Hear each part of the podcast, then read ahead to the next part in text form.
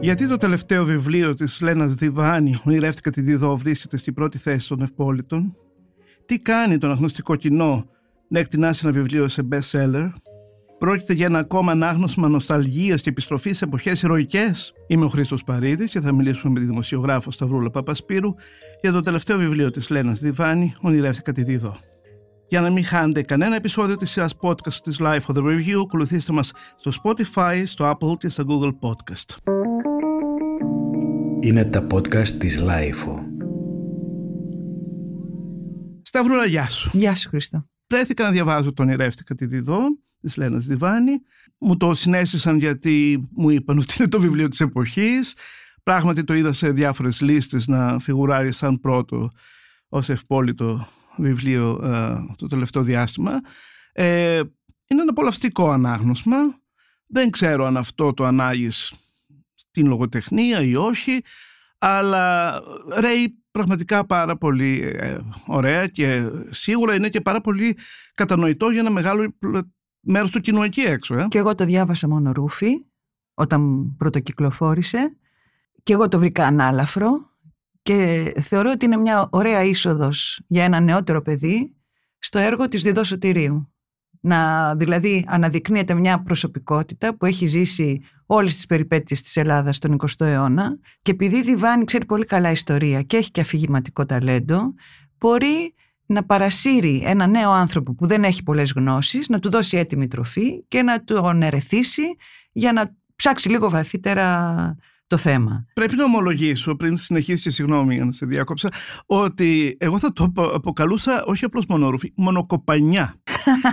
δηλαδή εγώ βρέθηκα ε, να, καθώς το διάβαζα στις, στις πρώτες σελίδες να νομίζω ότι πράγματι διαβάζω μια συνέντευξη. Τόσο πολύ με συνεπήρε ας πούμε η γραφή της ε, συγγραφέας που νόμιζα ότι πραγματικά ακούω ε, Δυο γυναίκες να συνομιλούν. Ναι, ναι, ναι, ναι. και ότι πραγματικά μιλάει η δόσα σωτηρίου. Λοιπόν, πριν, πριν προχωρήσουμε να, θέλω να, να πάρω την ευκαιρία να πω κάτι για αυτές τις περίφημες λίστες των best seller. Στην Ελλάδα ποτέ δεν ξέρουμε ποιο βιβλίο έχει κίνηση και πόση. Σε αντίθεση με άλλες χώρες, είτε ευρωπαϊκές είτε με την Αμερική, εδώ παίρνουμε στοιχεία από βιβλιοπολία ένα κάθε φορά. Κεντρικά. Ε; Κεντρικά αλλά και περιφερειακά, όχι μόνο. Ναι. Και ε, μπορεί αυτές οι λίστες να αντιστοιχούν σε ελάχιστα αντίτυπα ή στη βούληση του βιβλιοπόλη να προτείνει κάποια βιβλία. Δεν θεωρώ ότι λένε ψέματα. Δηλαδή προφανώς και είναι δημοφιλές της Διβάνη το βιβλίο όπως είναι και τα προηγούμενά της. Αλλά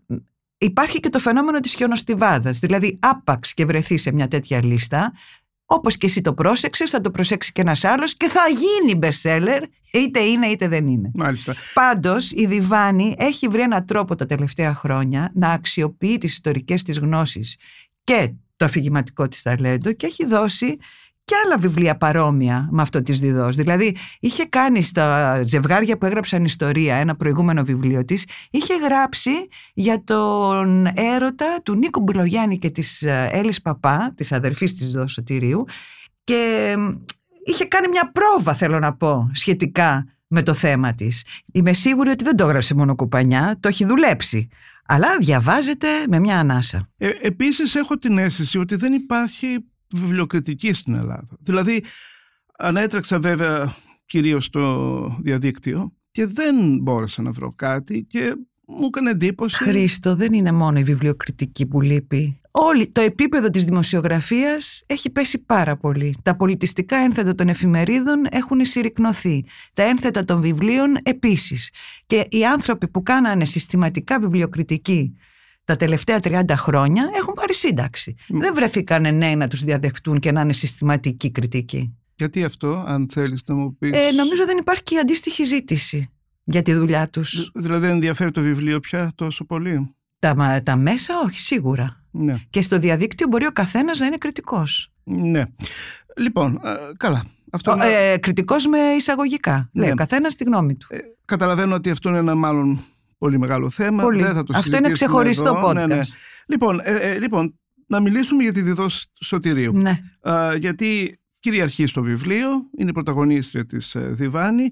Ε, μοιάζει να την να την αγαπάει πάρα πολύ. Το ενδιαφέρον είναι ότι Ναι. η ίδια η Διβάνη, όπως ομολογεί, δεν τη γνώρισε ποτέ τη Διδό Σωτηρίου. Αυτό είναι αλήθεια. Ναι. Αλλά ε, από ό,τι κατάλαβα ξεκοκάλισε τα βιβλία της, στα οποία υπάρχουν πολλά αυτοβιογραφικά στοιχεία, όπως είχε και την ευκαιρία να συνομιλήσει με το παιδί που ανέθρεψε η Διδό Σωτηρίου, το γιο της Έλλης Παπά και του Νίκου Μπελογιάννη, ε, ο οποίος της μίλησε και για τα παιδικά του χρόνια πλάι στη Διδό, αλλά κυρίως για την προσωπικότητά της.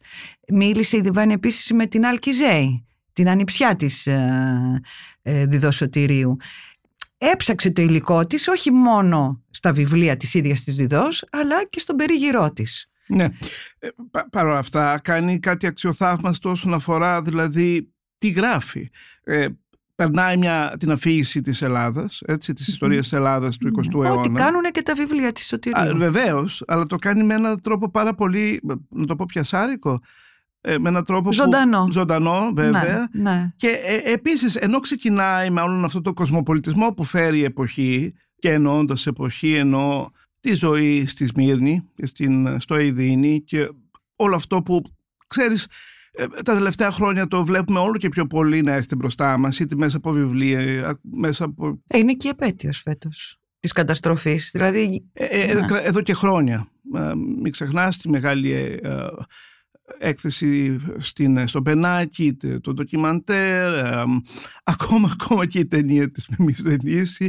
Ε, δηλαδή ε, επαναρχόμαστε ε, ε, και βλέπουμε βέβαια κυρίως την εντυπωσιακή πλευρά της, του πλούτου και της ε, ε, επιτυχίας που είχαν οι οικογένειες εκεί. Και μετά το μεγάλο δράμα βέβαια, το οποίο συγκινεί. Αν- Ναι. α- α- η Διδό Σωτηρίου το Ναι. έζησε πολύ αυτό το δράμα από τα ψηλά στα χαμηλά. Δηλαδή έζησε στο πετσί της την καταστροφή, αλλά είχε την τύχη και ατυχία ταυτόχρονα και θα εξηγήσω γιατί να τη δώσει η οικογένειά της σε ένα οικογενειακό σπίτι στην αδερφή του πατέρα της και στο σύζυγό της τελευταίας να τη μεγαλώσουν που είχαν περισσότερα χρήματα. Είχαν μάλλον πολλά χρήματα. Πάρα πολλά. Είχε βριστοδεψεί ο, ο Ναι. θείος, ο οποίος δεν ήταν και πολύ καλός άνθρωπος από ό,τι κατάλαβα και την παρενοχλούσε και σεξουαλικά τη Διδό Σωτηρίου όταν ήταν προέφηβη.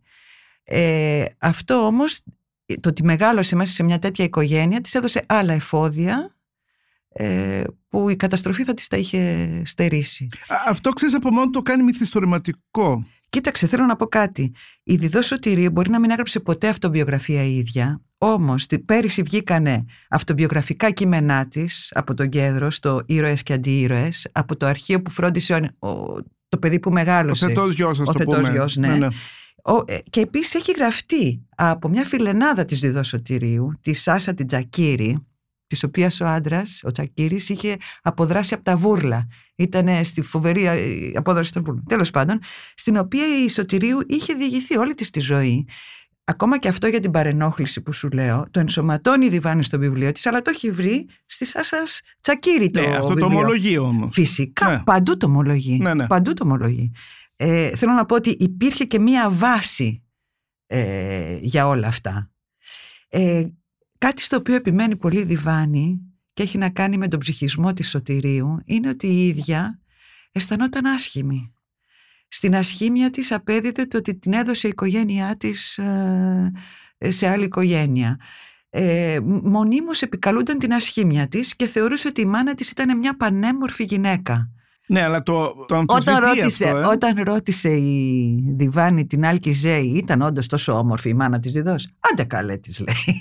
Θέλω να πω, είχε η ίδια, ήταν πολύ κοκέτα η Σωτηρίου. Πάρα πολύ κοκέτα και προσπάθησε αυτή την ασχήμια έτσι όπως τη βίωνε να την ε, φιασιδώσει με έναν τρόπο. Και πολύ ερωτική από ό,τι Πάρα καταλαβαίνω. πολύ, πάρα πολύ. Να, ένα άλλο πράγμα προσωπικό της που αναδεικνύεται μέσα από το βιβλίο της ε, Διβάνη είναι ο, παρά, ο παράνομος δεσμός, ερωτικός που είχε επί 20 χρόνια με ένα δημοσιογράφο της Εστίας εν γνώση του συζύγου της, του Πλάτωνα Σωτηρίου και μπόρεσε μέσα, αυτό το, το, το, το τρίγωνο μπόρεσε να συνυπάρξει για δύο δεκαετίες ανέφελα. Καταλαβαίνεις βέβαια πόσο πικάντικο είναι αυτό, Ναι, ναι. σαν πληροφορία, και αν το ανάγεις και στην εποχή που συμβαίνουν όλα Βέβαια, αυτά. βέβαια. Διο- διότι δεν μιλάμε για το σήμερα. Κοίταξε, ήταν πολύ μπροστά από την εποχή της Ιδιδός Σωτηρίου. Ναι, από κάθε δηλαδή άποψη. Ναι. διεκδίκησε, διεκδίκησε να είναι μια γυναίκα εργαζόμενη, μαχόμενη, ε, μ, ερωτική, δοτική ε, και εγωκεντρική ταυτόχρονα. Δηλαδή είχε και μια... Δηλαδή από μια άποψη είναι και λίγο αγιογραφία. Το βιβλίο. ναι, έχει, έχει, έχει πολύ θαυμασμό η Διβάνη. μπορούσε να- Ταυτίζεται με αυτή τη γυναίκα. Ακόμα και στο ότι έμεινε και εκείνη και οι άλλοι άτεκνοι, ας πούμε, αυτό την α, βρίσκει έναν τρόπο να ταυτιστούν. Μα δεν θα μπορούσε να γίνει διαφορετικά. Δηλαδή είναι ένα βιβλίο που γράφεται σήμερα από μια επίσης δυναμική Πάρα γυναίκα, πολύ. ε. Πάρα πολύ. Και επίσης έχει. ε, ε, το ενδιαφέρον είναι σε αυτό το βιβλίο ότι συνομιλούν σαν να είναι δύο φιλενάδες παρά το χάσμα της ηλικίας. Ε, και η, Δη- σε αυτή τη συνομιλία η Διβάνη ενημερώνει τη Διδό για τα ευρήματα που έχει κάνει στις ιστορικές της έρευνες. Δηλαδή πράγματα που η Διδό δεν τα ήξερε εκείνη την εποχή. Η Διβάνη με τη γνώση του σήμερα την ενημερώνει σχετικά. Πάλι βλέ- αυτό που λέω μας σημαίνει τροφή. Α, το κάνει ακόμα πιο ερεθιστικό το βιβλίο. Μα μέχρι αυτό. και στον κορονοϊό ε, Ναι, ε, ναι, αναφέρεται ναι, η ναι, ναι, Διβάνη. ναι, ναι, δηλαδή ναι. την ενημερώνει για όλα τα σύγχρονα Ακριβώς, προβλήματα. ακριβώς, ακριβώς. Ε, Αλλά υπάρχει ένα σημείο ας πούμε που μου έκανε πολύ εντύπωση όταν λένε για τα Δεκεμβριανά και γενικά για το ρόλο των Εγγλέζων ε, στο θέμα ε, του πολέμου και του αντιφασιστικού αγώνα κλπ. Και, και πώς μετά οδηγηθήκαμε εμείς στον εμφύλιο και μιλάνε για τις... ε, αυτό που είχε σοκάρει τη Διδό Σωτηρίου τότε ήταν πώς μας άφησαν οι Εγγλέζοι να σκοτωθούμε εν ψυχρό. Και της λέει η Διβάνη, πραγματικά εν ψυχρό μας άφησαν. Όταν έγραφα το διδακτορικό μου, έβρισκα στα Βρετανικά αρχεία τον προβληματισμό τους εκείνη την εποχή και ανατρίχιαζα. Πρόσεξε τη διατύπωση, Χρήστο. Έλεγαν οι οι Εγγλέζοι, είναι σημαντικό για μας να έχουμε έναν υγιή πληθυσμό 7,5 εκατομμυρίων αγγλόφιλων Ελλήνων για να υποστηρίξουμε τη θέση μας στην Ανατολική Μεσόγειο μετά τον πόλεμο. Ή θα μπορούσαμε να αποδεχτούμε ότι ο πληθυσμός της Ελλάδος θα μειωθεί σε 5 εκατομμύρια από την πείνα και η υγεία τους, προπάντων των παιδιών, θα καταστραφεί σε τέτοιο βαθμό που η στάση τους θα γίνει ακραία αντιβρετανική; Τα υπέρ και τα κατά αυτής της κατάστασης πρέπει να ζυγιστούν με μεγάλη προσοχή. ναι. Ίχνος συναισθηματισμού. Ψυχροί υπολογισμοί. Μείον δύο εκατομμύρια άνθρωποι; ναι. Ε, Θα περίμενες κάτι άλλο; Όχι, αλλά μ' άρεσε που το είδα γραμμένο εκεί. Σωστά. Παρ' όλα αυτά, έχω την αίσθηση ότι υπάρχει και μια σχετική αιγιοποίηση του κόμματος, ή όχι; Κοίταξε, την εποχή που ζούσε η Διδό και μαχότανε στην αντίσταση, ε, δικαιολογείται μια τέτοια αφοσίωση στο κόμμα, η οποία όμως υποσκάπτεται στη συνέχεια και από τις δύο πλευρές. Δηλαδή το κόμμα ποτέ δεν την ε, δέχτηκε σαν 100% δική του. Και η ίδια ε, και εκείνη δεν έγινε ποτέ σαν την Έλλη Παπά που ήταν πολύ συμμορφωμένη με τις οδηγίες του κόμματος. Θυμάμαι είχα πάρει μια συνέντευξη από τη Διδό Σωτηρίου ε, την εποχή που είχε βάλει υποψηφιότητα το 89 με το συνασπισμό. Και έλεγε, για μένα λέγανε στο κόμμα, μη διαβάζετε τη Σωτηρίου, την Έφη Πανσελίνου να διαβάζετε. Αυτή τα λέει σωστά. Μάλιστα. ε, και μόνο αυτό δηλαδή δείχνει τη στάση αυτού του κόμματος απέναντι σε, στους, στους δι- προσωπικούς του Βέβαια. ήρωες. Δηλαδή, Βέβαια, βέβαια. Γίνανε λάθη πάρα πολλά. Πάρα πολλά. ναι, Πάρα πολλά. Στενοκεφαλιά, τι ναι, να πω. ναι. Αλλά η ίδια, ενώ έβλεπε τα λάθη του κόμματος, ποτέ δεν αποστάτησε από την αριστερά. Δηλαδή, Δεν θα μολονότι, περίμενα κάτι τέτοιο. μολονότι μεγάλωσε στα πούπουλα με έναν τρόπο και παρότι ε, αφού μετά δόθηκε ψυχή και σώμα της στον αγώνα της αντίστασης ε, είδε με τα μάτια της την αλληλεγγύη του κόσμου στα δύσκολα χρόνια και τις αξίες της αριστεράς τις ενστερνίστηκε τις ακολούθησε και δεν τις ε, ε, απαρνήθηκε ποτέ. Μα, ε, συγγνώμη, ήταν από τις εμπνεύστριες του γενικο, γενικότερα του κινήματος, έτσι δεν είναι; Δηλαδή, ε, πάλεψε από πολύ νωρίς για θέματα, Βεβαίως. καταρχάς για τα γυναικεία θέματα, για τον Βεβαίως, φεμινισμό, βεβαίως, για, βεβαίως. πράγμα, για τον αντιφασισμό ευρύτερα. Δηλαδή, Βεβαίως. ε, μπορείς να πεις ότι είναι από τους ανθρώπους που συμβάλλανε καθοριστικά στο να ε, πάρει μια διάσταση Βεβαίως. το Κομμουνιστικό Κόμμα Ελλάδος, έτσι δεν είναι; Βεβαίως, βεβαίως. Και αυτό μου κάνει μεγάλη εντύπωση, Ναι. ότι ενώ α, αποπέμπεται και δεν την α, αποδέχεται, α, η Διβάνη δεν κριτικάρει ιδιαίτερα αυτή την πλευρά. Στη διβάνη η ερώτηση. Όχι, δεν είναι θέμα. Δικαίωμά της να Ναι, το κάνει. βέβαια. Αλίμονο. Βέβαια, αλίμονο. βέβαια, βέβαια. Απλώς είναι από τις μικρές επιφυλάξεις που έχω για το βιβλίο, ε, ενώ είναι τόσο ενδιαφέρον. Κάτι άλλο που κάνει το βιβλίο είναι να μην δίνει ιδιαίτερη βαρύτητα στα ίδια τα έργα, τα πεζογραφικά της Διβάνη και αφήνει περισσότερο να ξεδιπλωθεί η προσωπικότητά της. Ε, αυτό νομίζω ε, το λέει από την αρχή, Ναι. ότι αυτό θα κάνει. Βέβαια. Δεν νομίζω ότι. Όχι, όχι, αυτό το λέω σαν πραγματικότητα, Ναι. ότι ε, ισχύει. Και ε, φαίνεται από τη μεριά της Διβάνη ο μεγάλος θαυμασμός που τρέφει για την εντολή. Το μυθιστόρημα που έγραψε μέσα στη Χούντα η Διδό Σωτηρίου για την α, ε, δολοφονία, την εκτέλεση του Μπελογιάννη και της, την προσωπική της εμπλοκή σε αυτό από όπου εγώ το, με αφορμή το βιβλίο της Διβάνη κάθισα να το ξαναδιαβάσω. Δηλαδή όθησε εμένα που τε- την εντολή την είχα λατρέψει να επιστρέψω και πάλι στην εντολή, στην αυθεντική πηγή. Και είδα τι ωραία, πώς είναι η τέχνη της μυθοπλασίας. Δηλαδή πώς η Διβάνη ενσωμάτωνε πληροφορίες που έπαιρνε από την εντολή όμορφα μέσα στο βιβλίο της. Α, το τσέκαρα δηλαδή. Ναι. Άρα μπορείς να το πεις σε ένα από τα προτερήματα. Βεβαίως, του- βεβαίως, του βεβαίως, βιβλίου. βεβαίως. Ε, θα μπορούσες να αναφερθείς σε αρνητικά του βιβλίου; Κοίταξε, ε, αρνητικά. Υπάρχει μια Δηλαδή, ελαφράδα. θέλ- δηλαδή Υπάρχει, θέλ- ναι, θέλω να πω, ναι. ας αποτολμήσουμε και λίγο βιβλιοκριτική και, Ναι. και δεν το λέω με σκοπό να το υποβαθμίσω το βιβλίο καθόλου. Ναι. Αλλά βρε παιδί μου, ας μην μιλάμε μόνο εμνητικά για κάτι. Κοίταξε, εγώ γι' αυτό ήθελα να με πεις δημοσιογράφο. Δεν έχω καμία σχέση με την κριτική κριτική όπως... ε, Σε ταυτίζουμε κυρίως με το βιβλίο όμως. ναι, εντάξει, για ρεπορτάζ. Ρεπορτάζ, Όχι. συνεντεύξεις και παρουσιάσεις. Νομίζω ότι το αγαπάς ιδιαίτερα. Εμένα αυτό που με ενοχλεί είναι η πολύ ελαφρότητα. Δηλαδή είπαμε εντάξει να είναι ανάλαφρο, αλλά παρά είναι. ώρες ώρες.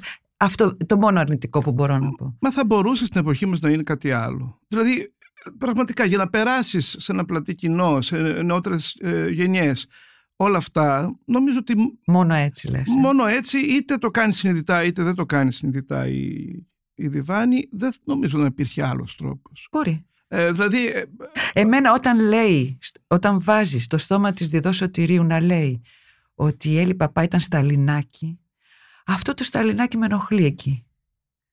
Αυτή η λέξη, αυτή η έκφραση, αυ- α- αυτό το ύφος. είναι έτσι, Μου έτσι φαίνεται πιο αγοραίο από ό,τι θα άντεχα. Αλλά κάπως έτσι μιλάμε σήμερα. ναι, ε; ναι, εντάξει. Επίσης η, η, η Διβάνη είναι ένας άνθρωπος της εποχής μας. Ε, ενώ όσο έχω παρακολουθήσει συνεντεύξεις, δεν την έχω γνωρίσει από κοντά, νομίζω ότι πραγματικά μεταφέρει αυτό που συμβαίνει εκεί έξω. Δηλαδή Ναι. ε, και με νεότερους ανθρώπους. Και επίσης είναι σε θέση να γνωρίζει την απέραντη άγνοια των νέων για τέτοια θέματα. Έχοντας, με, πώς το λένε, περάσει μια ζωή μες στα αμφιθέατρα, ίσως να μπορεί να δει και σε τι βαθμό αγνοεί η νεολαία το παρελθόν μας. Να, εδώ μια υποσημείωση υπήρξε καθηγήτρια Της νομικής σχολής, Ναι. στην εξωτερική διεθνή, διεθνείς σχέσεις, εξωτερική πολιτική, ναι, ιστορία εξωτερικής πολιτικής. ναι, ναι, Ναι. έτσι Ναι. λέει και... Ας πούμε, ένα από τα, από τα πρώτα βιβλία της Διβάνη που έτυχε να διαβάσω ήταν το θέμα των μειονοτήτων στην Ελλάδα. Και ήταν το πρώτο βιβλίο επιστημονικό που διάβαζα που είχε μια γλώσσα ρέουσα και ζωντανή και καθόλου ξύλινη. Αυτό πρέπει να της το αναγνωρίσουμε. Απλώς εδώ με τη Διδό Ίσως επειδή εγώ νιώθω ένα μεγαλύτερο δέος απέναντί της, δεν ξέρω, μου φάνηκε ότι ώρες ώρες ε, ε, παρά είναι. Νο- νομίζω Ε, επίσης ναι. την βλέπει πολύ σαν μια γυναίκα παθιασμένη. Μια γυναίκα που ε, ρουφούσε τη ζωή. ε, Κοίταξε, προβάλλει και πάνω της ναι. ένα ιδανικό ενδεχομένως. ε, πρέπει να σου ομολογήσω ότι διαβάζοντας αυτό το βιβλίο είδα και μια πλευρά της ε, Ελλάδας που εγώ την, μάλλον την αγνοούσα. Δηλαδή, Δηλαδή, ε, ενώ συνήθως διαβάζουμε τη γοητευτική πλευρά, ακόμα και των σκοτεινών ε, ε, περιόδων, ε, α, μέσα, περισσότερο μέσα από την αστική κουλτούρα, εδώ για μένα τουλάχιστον, ναι. ήταν μια αποκάλυψη όλο αυτό το αγωνιστικό πράγμα που υπήρχε ε, ανάμεσα στο, στους αριστερούς σαν μια μεγάλη όμως ομάδα ανθρώπων οι οποίοι αλλη- αλληλοϊποστηριζόντουσαν. Λοιπόν, τότε έχω να σου προτείνω Ναι. να διαβάσεις δύο βιβλία τα οποία με έναν τρόπο ε, συστήνει και η Διβάνη μέσα στο βιβλίο της. Της Κατίνας Λατίφη. Η Κατίνα Λατίφη είναι μια φοβερή αμύτησα η οποία έχει γράψει και την βιογραφία του Πέτρου Κόκαλη, του γιατρού του βουνού, πατέρα του Σοκράτη Κόκαλη. Και έχει βγάλει στις εκδόσεις Αλεξάνδρεια δύο τόμους με τις αναμνήσεις της, πώς στρατεύτηκε στην αντίσταση και πώς έζησε την εξορία στις ανατολικές χώρες μετά τον εμφύλιο. Άμα διαβάσεις αυτό θα έχεις πάλι την ιστορία της Ελλάδας από αυτή τη σκοπιά που σου λείπει και πραγματικά ε, χαίρομαι που βρίσκω την ευκαιρία να το, να το, αναφέρω εδώ. Ναι. Και βέβαια ομολογώ ότι αυτό είναι η πλευρά τουλάχιστον ποσοστία αν το πάρουμε της μισής ε, Ελλάδας. Ε. Βέβαια, βέβαια. Ε, νομίζω ότι αυτό δεν έχει αναδειχθεί αρκετά. Γιατί μην ξεχνάμε ότι εκδοτικά ναι, δεν μπορείς να πεις ότι δεν υπάρχουν βιβλία για αυτή την εποχή. Πάρα πολλά βιβλία υπάρχουν. Ναι. Η δεκαετία του 40 είναι από τις πιο μελετημένες ε, Ακριβώς. Τις τελευταίες δεκαετίες. Ναι. ναι πάρα και επίσης και, και, μέσα από άλλα ε, Και μυθιστορήματα και όχι και, μόνο βιβλία. Ο, ο κινηματογράφος. Βέβαια. Πάρα πολύ. Ε; Μα νομίζω ακόμα μας ε, αυτοί οι διχασμοί που έχουμε ζήσει και εξακολουθούμε να ζούμε σήμερα. εξακολουθούμε να το ζούμε. Ναι. Και μάλιστα δυστυχώς ώρες-ώρες με, με νεοξύτητα. Ναι. Πάντως όπως είναι το πράγμα, το μεγαλύτερο κομμάτι του βιβλίου ε, περιέχει μια απίστευτη γοητεία. Τα περνά, ναι, επιλέγει αυτόν τον ανάλαφρο τρόπο η συγγραφέας, αλλά. Είναι το αγκίστρι της. Είναι το αγκίστρι της. Αυτός ο τρόπος. Αυτό που είπες πριν, αυτό το κάνει πολύ εύληπτο και γοητευτικό. Ε, ε, επίσης καλό είναι να ακούμε και για τα έκτροπα των Ελλήνων ε, ε στρατιωτών στην... Καλό είναι να διαβάσουμε τα ματωμένα χώματα. Εγώ σου λέω το μεγαλύτερο καλό που κάνει αυτό το βιβλίο είναι να σπρό, σπρώχνει σπρώχνει προς το αυθεντικό υλικό. Καλά, ματωμένα χώματα είναι κάτι το οποίο πραγματικά έχει διαβαστεί. Τα ματωμένα χώματα, θυμάσαι εκείνη την ιστορία με το βιβλίο της έκτης δημοτικού της Ρεπούση που έγινε ολόκληρο θέμα ναι. για την, ναι, το ναι. στινοστισμό στην παραλία της Μήνης Όλοι το θυμόμαστε αυτό. Ε, η τότε υπουργός Παιδείας Γιαννάκου, Μακαρίτησα, για να κάπως αποσοβήσει για όλο αυτό το θόρυβο κλπ. έδωσε εντολή να μοιραστούν τα ματωμένα χώματα και στα σχολεία. Δηλαδή μπήκε σε, πάρα, σε εκατομμύρια σπίτια αυτό το βιβλίο. Τώρα για τα παιδιά που έχουν μεγαλώσει τα τελευταία δέκα χρόνια, δεν ξέρω, θα έπρεπε και αυτά να το ανακαλύψουν σιγά σιγά. Για την ώρα βλέπουν τη ταινία της ε, κυρίας Δενής. Ίσως είναι, ίσως είναι ένα έναυσμα να πάνε ναι, παραπέρα. Ναι. Και μια και ανέφερες στα ματωμένα χώματα, αυτό με την uh, κινηματογραφική εκδοχή που διάβασα σε άρθρο σου έχει ένα ιδιαίτερο ενδιαφέρον για μένα. Θα σου πω. Τα ματωμένα χώματα έγιναν σύριαλ από τον Κουτσομίτη. Κώστα Κουτσομίτη. Ο γιος της Έλλης Παπά και του Νίκου Μπελογιάννη, τον οποίο μεγάλωσε εδώ Σωτηρίου και ήταν ο διαχειριστής των δικαιωμάτων της, ήταν πολύ δυσαρεστημένος. Θεώρησε ότι ήταν μια πολύ κακή μεταφορά, με πολλές αυθαιρεσίες και μέχρι που πέθανε τον απασχολούσε αυτό το θέμα. Αυτά τα έχω μάθει από τον εκδότη του, δηλαδή ήξερα ότι τον απασχολεί αυτό. Εσύ τι θυμάσαι, τη σειρά την είχες δει; Ποτέ. Ναι. Εγώ θυμάμαι τη Σωτηρίου. Όχι αλλήμωνο, ναι. απλώς να... Όχι, όχι, θέλω να, πω, θέλω ναι. να το πω αυτό. Ναι.